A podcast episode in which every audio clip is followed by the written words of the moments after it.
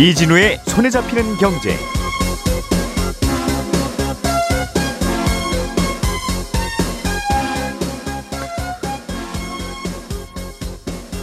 안녕하십니까 이진우입니다. 어, 부동산 경기가 꺼지면서 전국의 미분양 아파트 수도 점점 더 늘고 있습니다. 그러자 정부가 미분양 아파트를 사들이는 방안을 검토하고 있는데요.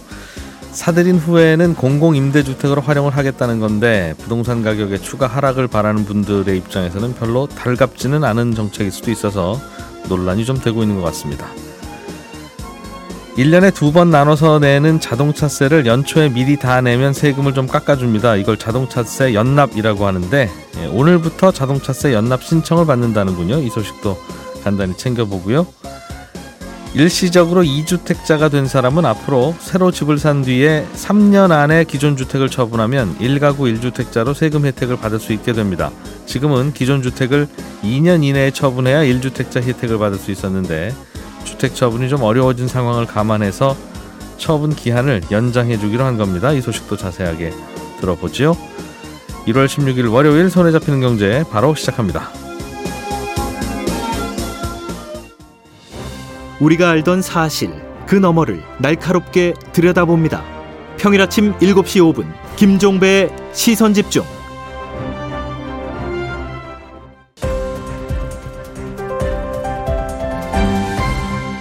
이진우의 손에 잡히는 경제. 예, 경제 뉴스들 정리하는 시간. 오늘은 MBC의 양효걸 기자, 손에 잡히는 경제 박세훈 작가, 그리고 이분 때문에 월요일이 기다려지죠. 월요일에만 들을 수 있는 목소리 안승찬 기자 이렇게 세 분과 함께합니다. 어서 오세요. 네, 안녕하세요. 음. 자, 오늘은 미분양 아파트를 정부나 공공기관이 좀 사들일 수 있는 방안을 고민해 보자라는 정부 쪽의 목소리에 대한 뭐 네. 그런 이야기예요. 네. 일단 예전에는 없어서 못 팔던 아파트들이 이제 부동산 시장이 차갑게 식으면서 미분양 물량으로 나오고 있습니다. 그래서 예. 어, 시장은 하루가 다르게 이제 빨리 변하는데 아파트는 사실 다 지어지려면 최소 2, 3년이 걸리기 때문이죠. 그래서 그때그때 수급을 좀 맞추기가 어려운 건데요. 한마디로 주택은 바로 물량되기가 어렵기 때문에 이런 일들이 벌어지고 있는 겁니다. 음. 근데 이제 부동산 시장이라는 게 좋아질 때도 있고 나빠질 때가 이제 반복해서 오는 건데 지금 당장 미분양이 너무 크게 발생하면 건설사들이 자금 회수가 안 되고 어려움을 겪을 수 있다는 거거든요. 음. 그래서 정부나 공공기관에서 어려울 때 미분양 물량을 좀 사서 싼 값에 필요한 저소득층에게 빌려주면 미분양 물량도 해소하고 공익적인 목적으로 주택 공급도 되는 거니까 음. 일석이조라는 게 일단 이 정책의 기본 아이디어인 겁니다. 예. 미분양 물량이 좀 많이 늘었나 봐요, 실제로. 네, 이제 국토부 수치를 좀 보면요. 지난해 11월 말 기준으로 미분양 주택 수는 5만 8천 가구가 넘었습니다. 음. 그러니까 한 달 전보다 아, 그러니까 10월보다 20% 넘게 늘은 건데 만 가구가 넘게 증가한 겁니다. 근데 증가 폭으로만 보면은 한 달 새 이렇게 늘어난 게 2015년 이후 거의 7년 만에 처음 있는 일이거든요. 음. 일단 미분양이 쌓이면 아파트 다 지어놓고 건설사는 자금 회수가 안 되기 때문에 결국 큰 어려움에 빠질 수밖에 없는 건데요. 예. 미분양에도 다 이제 급이 있습니다. 그래서 일단 일반 분양을 했는데 사가는 사람이 공급되는 호수보다 적어서 생기는 미분양은 사실 그나마 좀 상황이 나은데요. 이 시기를 지나서 아예 다 지어졌음에도 불구하고 분양이 안 된 걸 준공 후 미분양이라고 합니다. 저 미분양은 그러니까 착공할 때쯤 하, 어, 분양을 하니까 네. 그때 미분양인 거와 네. 그때 미분양이더라도 시간이 짓는- 조금 네, 있으니까요. 짓는 동안 한 네. 1, 2년 사이에 또 팔리기도 하니까. 네. 음. 그래서 아까 말씀드린 대로 준공 후에까지 미분양이 남은 게 가장 이제 악성 음. 미분양으로 분류가 되는데 예. 이 준공 후 미분양이 또 아까 같은 기간에 한 7천 가구가 넘었었습니다. 그래서 예, 소폭 증가하기 시작을 했고요. 음.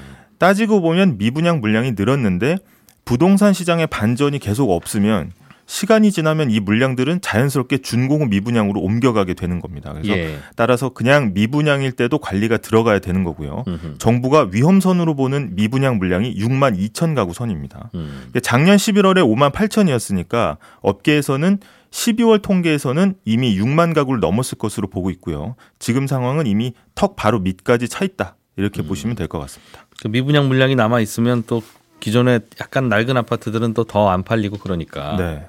그 이거 살 거면 저거 사지 새, 새 새 아파트도. 여전히 미분양인데 뭐 네. 이런 어, 생각 때문에 그래서 부동산 경기가 계속 꺼져가는 걸 정부가 걱정을 하는 건 이해가 되는데 네. 이 뭐 정부가 예산이 많아요. 이거 뭐 얼마나 좀 사줄 수 있는 상황이에요? 네, 이게 정부가 현재도 실시를 하고 있거든요. 매입 음. 임대 사업인데 이걸 확대해서 민간에 아까 말씀드렸던 준공후 미분양 물량을 사들인다는 방안입니다. 이 앞서 말씀드렸다시피 매입 임대 사업은 LH 등 공공기관이 나서고요. 도심에 있는 신축 또는 기존 주택을 공공 임대주택으로 사들여서 아직 집을 갖지 않은 청년이나 신혼부부에게 네. 시세보다 훨씬 싸게 임대를 하는 겁니다. 주로 음. 1인 가구를 위한 다가구 다세대 주택이 많고요. 이 아파트 매입 비중은 작년에 예를 들면은 한 10%가 안 됩니다. 그래서 음. 되게 적은 수치고 국토부가 이렇게 사들이라는 미분양 주택이 추가적으로 약 7천여 가구 정도 될 거다 이렇게 예상이 되고 있는데 이미 기존 주택을 정부가 정부 돈으로 사들여서 좀 더 싸게 임대해 주는 그런 그 사업을 계속 하고 있고요. 제, 도가 원래 있었다. 네네. 음. 근데 이제 추가적으로 더 늘린다는 건데 역시 문제는 아까 말씀하신 대로 예산입니다. 이 음. 공짜로 살 수 있는 것도 아니고요. 올해 이 계획이 한 3만 5천 가구 정도 돼 있는데 이거 살 돈으로 빼놓은 예산이 한 6조 원 정도 편성을 해놨습니다. 한 채당 2억이 채 안 되네요. 네, 1억 7천만 원 정도밖에 안 되기 때문에 음. 그래서 아파트 매입 비중이 적은 거거든요. 한 채당 1억 7천 예산으로 아파트를 물론 모든 주택을 다 1억 7천짜리만 사야 되는 건 아니겠습니다만 그런 건 아닙니다. 예. 음, 만약에 이 여기서 같네요. 넘어가면은 이제 LH의 어떤 자금을 동원해야 되는 거거든요. 그래서 음. 지금 이거 계획했던 거 사는데도 돈이 빠듯합니다. 그래서 예. 미분양 주택을 추가로 사들이려면 기금을 늘려야 하는데 음. 어, 일단 국회 동의 없이도 최대 1조 2천억 원까지는 증액을 할 수가 있고요. 1조 원 정도 이상이 이제 아, 미분양 아파트 사는데 투입이 가능한 셈입니다. 음. 근데 LH가 빚을 내서 사는 방법도 있는데 지금 LH가 그런 사정이 아니고요. 지금 2026년까지 부채 비율을 줄여야 되기 때문에 그 음. 막 사들이기는 되게 어려운 상황입니다. 어, 아니면은 항상 요즘 많이 등장하는 도시보증공사 허그를 통해서 나중에 되파는 음. 걸 전제로 사들이는 방식도 있거든요. 그런데 허그도 지금 사정이 좋지 않죠. 여기가 전세금 보증 보험 파는 곳이죠. 맞습니다. 그래서 음. 깡통 전세하고 전세 상이 드는 지금 보증 한도가 한계점에 거의 와 있고 음. 지난해 보증 사고액만 1조 원이 넘었기 때문에 어, 여력이 지금 없다는 겁니다. 1조 원 더 넣어도 6조 원 이상이 7조 원 되는 거니까 네. 뭐큰 도움 될 것 같지는 않, 않은데 네. 이건 또 논란이 조금은 있겠어요. 이게 그동안 이 예산이 매우 저렴한 주택 사서 네. 그 저렴한 주택조차도 새 얻기 어려운 분들한테 정부가 싸게 주자는 측면이라서 그동안에는 별 얘기 없었는데 미분양 아파트가 미분양되고 있는 게 뭐 좀 비싸게 팔려고 시세보다 비싸게 팔려고 하니까 미분양 아닙니까? 맞습니다. 그러면 그걸 뭐 그럼 알아서 좀 가격을 내리겠지. 그러니까 거기까지 정부가 신경 써줄 여력이 있어? 이제 하는 그런 논란은 좀 있겠네요. 네. 그러니까 그 부분에서 지금 이제 비판 여론이 커지고 있는 건데 아니 뭐 수요 예측도 일단 실패를 한 거고 음. 분양가도 사실 높게 책정한 거 아니냐 시행가보다. 근데 그런 걸 왜 공기업이 이제 정부와 공기업이 떠안는 구조가 돼야 되는 거냐 이런 비판인 거고 과도한 건설사 살리기다라는 이런 건데 사실 정부가 아, 미분양을 사주더라도 당연히 네. 이제 건설사가 자구 노력을 한다는 전제 하에 사줘야 음. 된다는 것이고요. 이 아까도 말씀드렸듯이 이게 어 단지 이제 시장이 좋지 않다고 해서 음. 공적인 자금을 들여 사준다는 데 대해서 이제 부정적인 기류가 되게 강한 겁니다. 예. 다만 이제 건설업계에서는 대형 건설사와 중소형 건설사를 좀 나눠봐야 된다는 입장인데 음. 대형 건설사는 뭐 자본금으로 어느 정도 버틸 수가 있지만 지방 미분양 단지의 대다수를 차지하는 게 일단 지역 중소형 건설사거든요. 음. 근데 이런 경우에는 단지 한 개만 실패해도 휘청거릴 수가 있다. 그래서 이제 어려움을 좀 호소하고 있는 상황입니다. 음. 게다가 이제 어 지금 정부가 규제를 좀 확 풀고 있는 상황에서 이제 다소 반등한다는 기대감이 좀 형성되고 있잖아요. 그래서 자칫 이제 공적 자금으로 시장 안정 효과는 보지 못하면서 이 돈만 쓰는 거 아니냐. 아, 이런 우려도 그러게요. 나오고 음. 있습니다. 물론 나는 정부가 규제만 안 하면 저 아파트 미분양 아파트 사고 싶은데 네. 뭐두 번째 주택 세 번째 주택 살 때는 취득세도 중과하고 아주 죄인 취급해서 그래서 못 삽니다 하는 규제는 풀어줘야죠. 네. 그래야 시장에서 어, 수요에 맞춰서 지은 주택이 잘 팔리는 건데 네. 예, 그 그거 풀어주는 거하고 정부 돈으로 미분양 아파트 떠안는 거하고는 약간은 결이 좀 다를 수도 있을 것 같아서 네, 맞습니다. 음, 아무튼 정부도 마음이 많이 급하긴 한 모양이에요. 네, 이게 미분양이 어떻게 보면 어, 부동산 시장의 어떤 그 경고음, 음. 아, 바로미터로 하다 보니까 또 기대를 또 형성하게 되거든요. 네, 알겠습니다. 박 작가님 오늘부터 자동차세 연납 신청을 받는 모양이네요. 이런 것 미리미리 안 챙겨주시면 깜빡하고 넘어가서 네, 음. 그렇습니다. 자동차세 연납 보도가 나오는 걸 보니 1월 중순이 되긴 했나 보다라는 생각을 하는데 예, 이 연납을 해보신 분들은 또 대부분 아는 내용일 거라 그냥 가볍게 들으시면 되는데 그런 게 또 있는지 몰랐다 하시는 분들 계시거든요. 음. 그런 분들은 들어두시면 도움이 좀 될 것 같고요. 자동차 처음 사신 분. 그렇습니다. 음. 그 자동차세 정기분은 1년에 두 번, 6월하고 12월에 내는데 그러지 말고 연초에 한 번에 내시면 내실 세금을 좀 깎아드리겠습니다 라는 게 자동차세 연납 음. 혹은 뭐 자동차세 선납 이렇게 부르는데요. 작년까지는 내야 할 세금의 10%를 깎아줬거든요. 예. 근데 올해부터는 7% 깎아줍니다. 내년에는 음. 5%, 내후년부터는 3% 이렇게 깎아주는 걸로 법이 좀 바뀌었는데 점점 더 할인율이 낮아지네요. 그렇습니다. 이 할인율이 높다라는 여론이 굉장히 강했었거든요. 그러니까 낼 세금 내는데 뭘 그렇게 많이 깎아주냐. 네. 그 물론 뭐, 마- 많이 먼저 내시면 그래도 이자만큼이라도 손해 보실 수 있으니까 네. 그건 저희가 보충해 드릴게요까지는 이해가 되는데 뭐 10%씩 깎아주면 이게 무슨 백화점 세일도 아니고 요 제도가 처음 시작됐을 때 은행 이자율이 대략 그 정도였을 거예요. 요 대통령 시행령으로 이자율 비슷하게 맞춰가는 거거든요. 그래서 아마 그랬던 것 같고 예.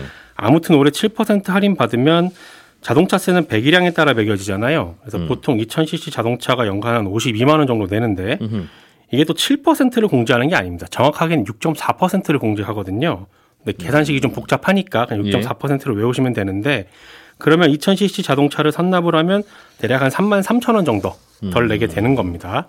근데 전기 자동차는 배기량이 없으니까 그냥 10만 원을 자동차세로 내고 있어서 6,400원 공제하고 내면 됩니다. 뭐 어차피 낼 세금이니까 네. 아주 뭐 큰 세금도 아니고 네. 그렇다 보니 예, 좀뭐 깎아주면 좋긴 좋겠습니다만 네. 음, 이제 뭐 굳이 그렇게 세금 걷기도 어려워서 쓸 것도 많은데 네. 이거 왜 깎아주는 건가 고맙긴 한데 뭐 이런 그게 궁금하실 것 들어서요. 같아서 제가 예. 알아봤는데 여기 처음에 어떻게 시작이 됐냐면 자동차세가 지방세거든요. 예. 근데 구청들 중에 전년도 예산은 다 쓰고 연초에 돈이 없는 경우들이 있었어요.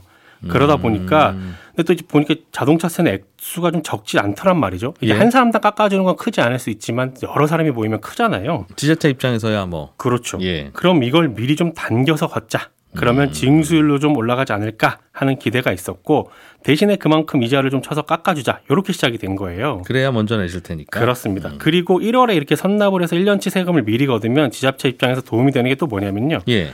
예를 들어 자동차 전기세 정기분은 그 6월하고 12월에 나눠서 낸다고 했잖아요. 예. 근데 6월에 서울에서 자동차세를 냈어요. 예. 근데 그 사람이 8월에 광주로 이사를 갔어요. 예. 그럼 8월에 내는 자동차세는 광주에 내게 되죠. 음, 6월하고 12월에 나눠서 내는데 왜 8월에 자동차 세금 아, 12월에. 예. 12월에 내는 거는 광주에 내게 되죠. 자기가 네. 사는 동네 지방, 지자체, 세- 지방세로 내야 되니까. 예. 근데 1월에 서울에서 1년치를 다 내게 되면 아. 8월에 광주로 이사를 갔을 때 12월에 광주에 따로 자동차세를 내, 내지 않아도 됩니다. 광주시에서 서울시한테 이분 이사 왔는데 서울시에 다 내고 왔다니까 네. 8월 이후분은 저희한테 주세요. 이런 정산을 지자체들끼리 합니다. 안 하나 봐요. 예, 요거 지방세 이전이 안 되기 때문에 아. 그러면 서울시 입장에서는 1월에 미리 걷어두면 음. 다른 지자체로 갈 세금을 미리 묶어두는 효과가 생기는 겁니다. 이사가도 환불은 없다. 그렇습니다. 음. 이런 이유로 1년치를 미리 내면 할인을 해주는데 네. 그래서 굉장히 이상한 일이 벌어져요. 이맘때가 되면 전국의 모든 지자체들이 자동차세 연납하세요라고 홍보에 열을 올리거든요. 예. 세금 깎아주겠다고 이렇게 열심히 홍보하는 경우는 보기가 드물거든요. 음. 얼마나 되는지 봤더니 작년에 서울시가 연납한 분들한테 깎아준 세금이 270억 원 정도 됩니다. 예. 또요 얘기는 반대로 생각하면 서울시가 270억 원의 세금을 덜 거둔 얘기 음. 그런 얘기기도 합니다. 지자체들끼리 어차피 그 환불은 없으니까 네. 어떤 지자체가 열심히 홍보해서 바- 자동차세 먼저 받으면 주변의 다른 지자체들은 다 손해 보는 거니 그렇습니다. 너도 나도 질 수 없다라고 네. 홍보를 하는 거군요. 미리 확보해 두는 겁니다. 야, 이건 중간에서 누가 심판 보지 않으면 할인율 점점 높이면서 경쟁하는 구도인데요. 근데 이건 정해놨으니까요. 세율. 그렇고 자동차세는 환불이 안 된다. 네. 그러면 차 타다가 중고차로 팔거나 혹은 뭐 폐차를 시키거나 해도 자동차세는 선납한 거 환불 안 됩니까? 아, 요거는 돌려줍니다. 개인한테는 돌려줘요. 자동차세 냈는데 차를 파거나 배차를 하게 되면 음. 자동차세는 다행히 또 자기가 탄 기간만큼만 세금을 내는 그런 개념이거든요. 예. 그래서 차를 팔거나 폐차를 한 후에 남은 기간만큼 일할 계산해서 계좌로 넣어줍니다. 음. 그러니까 연납 신청할 때 환불받을 계좌 적게 돼 있거든요. 예. 거기로 들어가고요. 만약에 안 적었다면 환불 받으라고 통지서 날아갈 겁니다. 음. 보통 환불까지는 한 달 정도 걸리는데 좀 일찍 받고 싶으면 구청에 전화하시면 되고요. 이때는 또 본인이 세금 낸 구청에 전화를 하셔야 됩니다. 예. 오늘부터 연납 신청 받는데 작년에 연납하신 분들한테는 이미 고지서가 다 발송이 됐을 거고요. 음. 나는 그런 거 있는 줄 몰랐다 하시는 분들은 새로 신청을 하셔야 되는데 예. 인터넷 검색창에 Wetax라고 치셔도 되고 Wetax. 아니, 네. 근데 음. 또 어떤 특정 지자체는 자기네들이 운영하는 게 있긴 하니까 음. 만약에 위텍스로 들어간 데 없다 그러면 우리 동네 치고 뭐 자동차세 연납 이렇게 치면은 관련된 사이트 뜰 겁니다. 아니면 그냥 살고 계신 구청에 세무과에 전화하시면 됩니다. 음, 위텍스. 네, 굉장히 친절하게 잘 안내해 줄 거예요. 이건 아- 본인들 아쉬운 거니까. 네. 음, 알겠습니다. 자동차세는 그러니까 딱 4월 7일까지 타고 팔면 4월 7일까지 탄 것만 딱 계산해서 네, 일률적으로 딱 그것만 걷고 나머지 환불해주고 다 하나 봐요. 그렇습니다. 그러니까 자동차세도 이런데 훨씬 더 비싼 집에 대한 재산세 종부세는 네, 왜 6월 1일 기준으로만 1년 전체를 매겨서 예, 그- 그렇게 6월 1일 날 세금 내고 7월 1일 날 팔아도 환불 안 해주잖아요. 안 해주죠. 그럼 또 이건 왜 못 해주는가 예. 하는 생각은 드네요. 그 얘기는 하려면 30분 정도 걸리니까 예. 다음에 제가 또 말씀드릴게요. 자, 안승찬 기자님, 네. 정부가 일시적 1가구 2주택 그러니까 갈아타기, 내 집. 갈아타기 하는 경우에 어, 먼저 집 파는 여유 기간을 3년까지 늘려주겠다. 그런 거네요. 네 그렇습니다. 아, 그러니까 1, 가구 2주택이 내가 이제 새로 이사갈 집을 사느라고 일시적으로 2주택이 된 경우에 네. 그럼 기존 집을 팔아야 되는데 이사 가는 날 뭐 딱 집 사는 날 정확하게 팔기가 어려우니까 특히나 요즘은 어, 매물을 내놔도 집 사겠다는 사람이 많지가 않으니까 음. 그래서 뭐 어쩔 수 없이 2주택이 된 그런 상황들이 꽤 있거든요. 예. 어, 이런 경우는 이제 일부러 2주택자가 된 게 아니니까 일정 기간까지 에, 기존 주택을 팔면 너는 잠시만 2주택자였지 어, 1주택자나 다름없다 이렇게 간주하고 양도세라든가 취득세라든가 종합부동산세라든가 이런 각종 세금을 1주택자만큼 감면 혜택을 주는 제도인데요. 음, 없는 집 취급했다는 거예요. 그렇습니다. 네. 근데 문제는 언제까지 집을 팔아야 그 혜택을 줄 거냐 이게 예. 관건이죠. 근데 우리가 왜 버스 환승할 때도 그렇잖아요. 어쩔 수 없이 환승해서 가느냐 아니면 그냥 두 대를 탄 거냐를 구별, 구별을 해야 되니까 음. 30분 내에 버스를 탄 건 이건 환승이네 이렇게 보고 무료로 갈 수 있고 30분 예. 넘어서 탄 거는 이건 갈아탄 게 아니고 그냥 버스를 두 개 탄 거다. 그러니까 각각 요금을 낸다 이런 식으로 돼 있잖아요. 예. 마찬가지로 1가구 2주택도 기간을 정해놨습니다. 그러니까 지금까지는 어, 조정 대상 지역에서 집을 살 경우에는 아무리 늦어도 2년 내에는 기존 집을 팔아야 아 너는 환승하려는 거구나 이렇게 간주를 했는데 네. 이 기간을 3년으로 늘려주겠다는 게 이번 정부의 대책이거든요. 음. 그러니까 사실 문재인 정부 이전에는 3년이었는데 원래 3년이었는데 그렇습니다. 아, 문 정부 들어서 이걸 1년까지 낮춰놨었는데 무슨 집 하는데 시, 시간이 3년씩이나 그렇습니다. 걸립니까? 네. 그런데 이제 작년 윤석열 정부 들어오면서 2년으로 늘렸고 이걸 음. 다시 3년으로 어, 이번에 확대를 한 겁니다. 그 럼 앞으로 1가구 2주택이 되는 분들은 이제 먼저 집을 3년 동안 여유 기간을 갖고 팔아도 된다는 거예요? 아니면 이미 집을 두 채 사서 이제 먼저 집 팔려고 네. 1년 안에 팔았어야 되는데 어떡하지? 뭐 이렇게 걱정하던 분들까지 아유 괜찮습니다. 3년입니다가 되는 겁니까? 괜찮다는 겁니다. 다 소급 아, 적용이 소급 돼요. 혜택을 주겠다? 그러니까 지금부터 앞으로 2주택이 되는 분들만 해상, 해당되는 게 아니고 음. 현재 2주택인 분들도 새 집을 산 시점부터 이제 3년 내에만 기존에 가지고 있던 집을 팔면 아, 세금 감면 혜택을 주겠다 이런 내용입니다. 예. 그래서 지- 그동안 어, 집을 집이 좀 안 팔려서 걱정하시던 분들의 경우에는 조금 여유가 생기는 측면이 있고 어 근데 이게 이제 3년으로 조금 여유 있게 늘어나다 보니까 집을 투자 목적으로 두 채를 산 분들도 이번 제도의 변경 어, 혜택을 받을 수 있는 거 아니냐 이런 지적도 있는데 왜냐하면 예를 들어서 원래는 30분 내에만 환승을 해야 버스가 무료잖아요. 근데 예. 야 버스가 너무 안 잡히는 걸 고려해서 30분은 좀 과하다. 음. 그래서 2시간 내에만 타면 다 환승으로 처리해 준다. 이렇게 제대로 바꿨다고 해 봐요. 그러면 이거 좀 악용하려는 사람은 버스 타고 시내 나가서 점심 먹고 커피 마시고 그리고 돌아가는 버스를 2시간 내만 타면 이게 무료가 되는 거잖아요. 네. 그러니까 마찬가지로 내가 두 채를 어, 산 게 갈아타기 위한 게 아니고 투자 목적으로 샀더라도 어쨌든 누구나 3년 내에만 한 집을 그 전 집을 팔면 각종 세금 혜택이 주어지니까 예. 어, 뭐 이런 어, 꼼수도 사실 있지 않나요? 이게, 이게 이 말은 다시 말하면 예전에는 집이 두 채가 되는 순간부터 이런저런 세금이 많이 불어나니까 음. 부동산 투자하시는 분들 사이에서는 똘- 똘똘한 한 채. 어, 이런 선호 현상이 강했는데 음. 이제는 3년 내에만 팔면 되니까 똘똘한 두 채를 일단 노리고 음. 산 다음에 3년 내에만 하나를 파는 전략이 이제 가능해지는 거여서 음. 조금 뭐 투기 수요를 약간 부추기는 거 아니야 이런 지적도 있는데 어쨌든 정부의 설명은 요즘 워낙 집이 잘 안 팔리니까 억울한 케이스가 있을 수 있는 거 아니냐 그래서 시, 시간을 좀 여유 있게 주는 거다 이렇게 설명하고 있습니다. 그렇군요. 이게 그래서 그동안 그 1가구 2주택이 되더라도 3년 안에는 팔아 팔 3년 안에 팔면 되는 예. 이제 그 제도 그렇다고 그 기간 안 줄 수는 또 없잖아요. 예.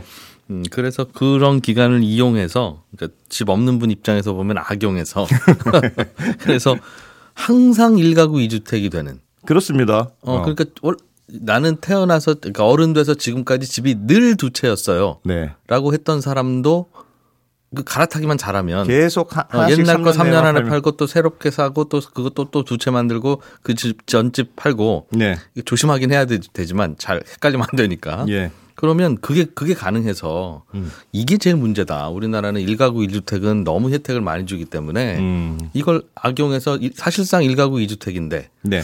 그런 지적들도 꽤 있었어요. 그래서 저는 아 이거는 1가구 2주택인 상황을 어 그냥 무한대로 계속 주지 말고 예. 자기 평생에 뭐 10년. 음. 음. 그래서 아유 나는 못 팔았네요. 그럼 4년 만에 팔았는데 예. 죄송합니다. 이렇게 해도 되지만 그거 카운트해서 다 깎아가지고 이제 6개월밖에 안 남으셨는데 그럼 갈아타기 잘하셔야 됩니다. 네. 근데 이렇게 되면 공평하잖아요. 좋은, 좋은 생각인 것 같습니다. 감사합니다. 아무튼 음. 예. 이렇게 해서 1가구 1주택으로 되면 이런저런 세금이 많이 깎인다는 거죠. 그렇습니다. 어, 조금 구체적인 혜택을 말씀을 드리면 예를 들어서 조정 지역에서 2주택자가 됐다. 그럼 제일 큰 게 일단 양도소득세일 거 아니겠어요? 음. 근데 2주택자는 집값이 뭐 많이 올려서 팔더라도 최대 45%까지 양도소득 양도소득의 차익에 대한 이제 양도세를 내야 되는데 예. 뭐 3년 내로 집을 팔면 뭐 1주택자처럼 어, 간주해 주니까 12억 이내 집에서는 양도세가 아예 면제가 되는 거고 또 특히 이 장기 보유 특별 공제가 큽니다. 10년 뭐 이렇게 길게 보유하면 최대 80%까지 공제가 되는 제도가 있는데 요것도 1주택자로 간주되면 다 받을 수 있는 거니까 혜택이 크죠. 취득세도 중요한데 2주택자가 새로 집을 살 때는 8%까지 취득세 내야 되거든요. 예. 용산에 내가 집을 추가로 10억짜리 하나 샀다. 그러면 8천만 원 취득세 내야 되는 거니까 이것도 굉장히 큰 건데요. 1주택자로 간주가 되면 많아야 3%니까 요것도 환급을 어, 받을 수 있으니까 이것도 차이가 있습니다. 예. 종부세도 아낄 수 있는데 이번 물론 이번 정부 들어서 이제 2주택자에 대한 중과세율이 없어졌고 또 집값이 9억까지는 2주택자도 종부세를 면제해 주긴 합니다만 1주택자가 되면 공제 기준이 시- 집값의 12억 원까지 확대가 되니까 예. 이것도 혜택이 좀 크죠. 미국 같은 경우는 이런 거 복잡한 거 없이 예. 내가 뭐 몇 년 이상 거주했으면 그 집은 면세 혜택. 그렇습니다. 어. 거주 안 했으면 1주택이라도 이건 무거운 세금. 네. 이런 식으로 하면 아주 깔끔한데 음. 우리나라는 좀 복잡하죠. 음. 뜨거운 경기를 가르는 손경제 한판. 자, 전반전은 평일 아침 8시 30분 손에 잡히는 경제. 이진우입니다. 패스. 후반전이죠. 평일 오전 11시 5분에는 손에 잡히는 경제 플러스. 박정호입니다. 3점 슛. 네, 연장으로 이어집니다. 11시 52분 손경제 상담소. 김현우입니다. 상담은 거들 뿐. 어때? 한 게임 더? 네, 저는 어, 내일 오전 8시 30분에 다시 인사드리겠고요. 11시 5분에는 오늘부터 박정호 교수가 더 재미있는 손경제 플러스 진행합니다. 많은 청취 바라겠습니다.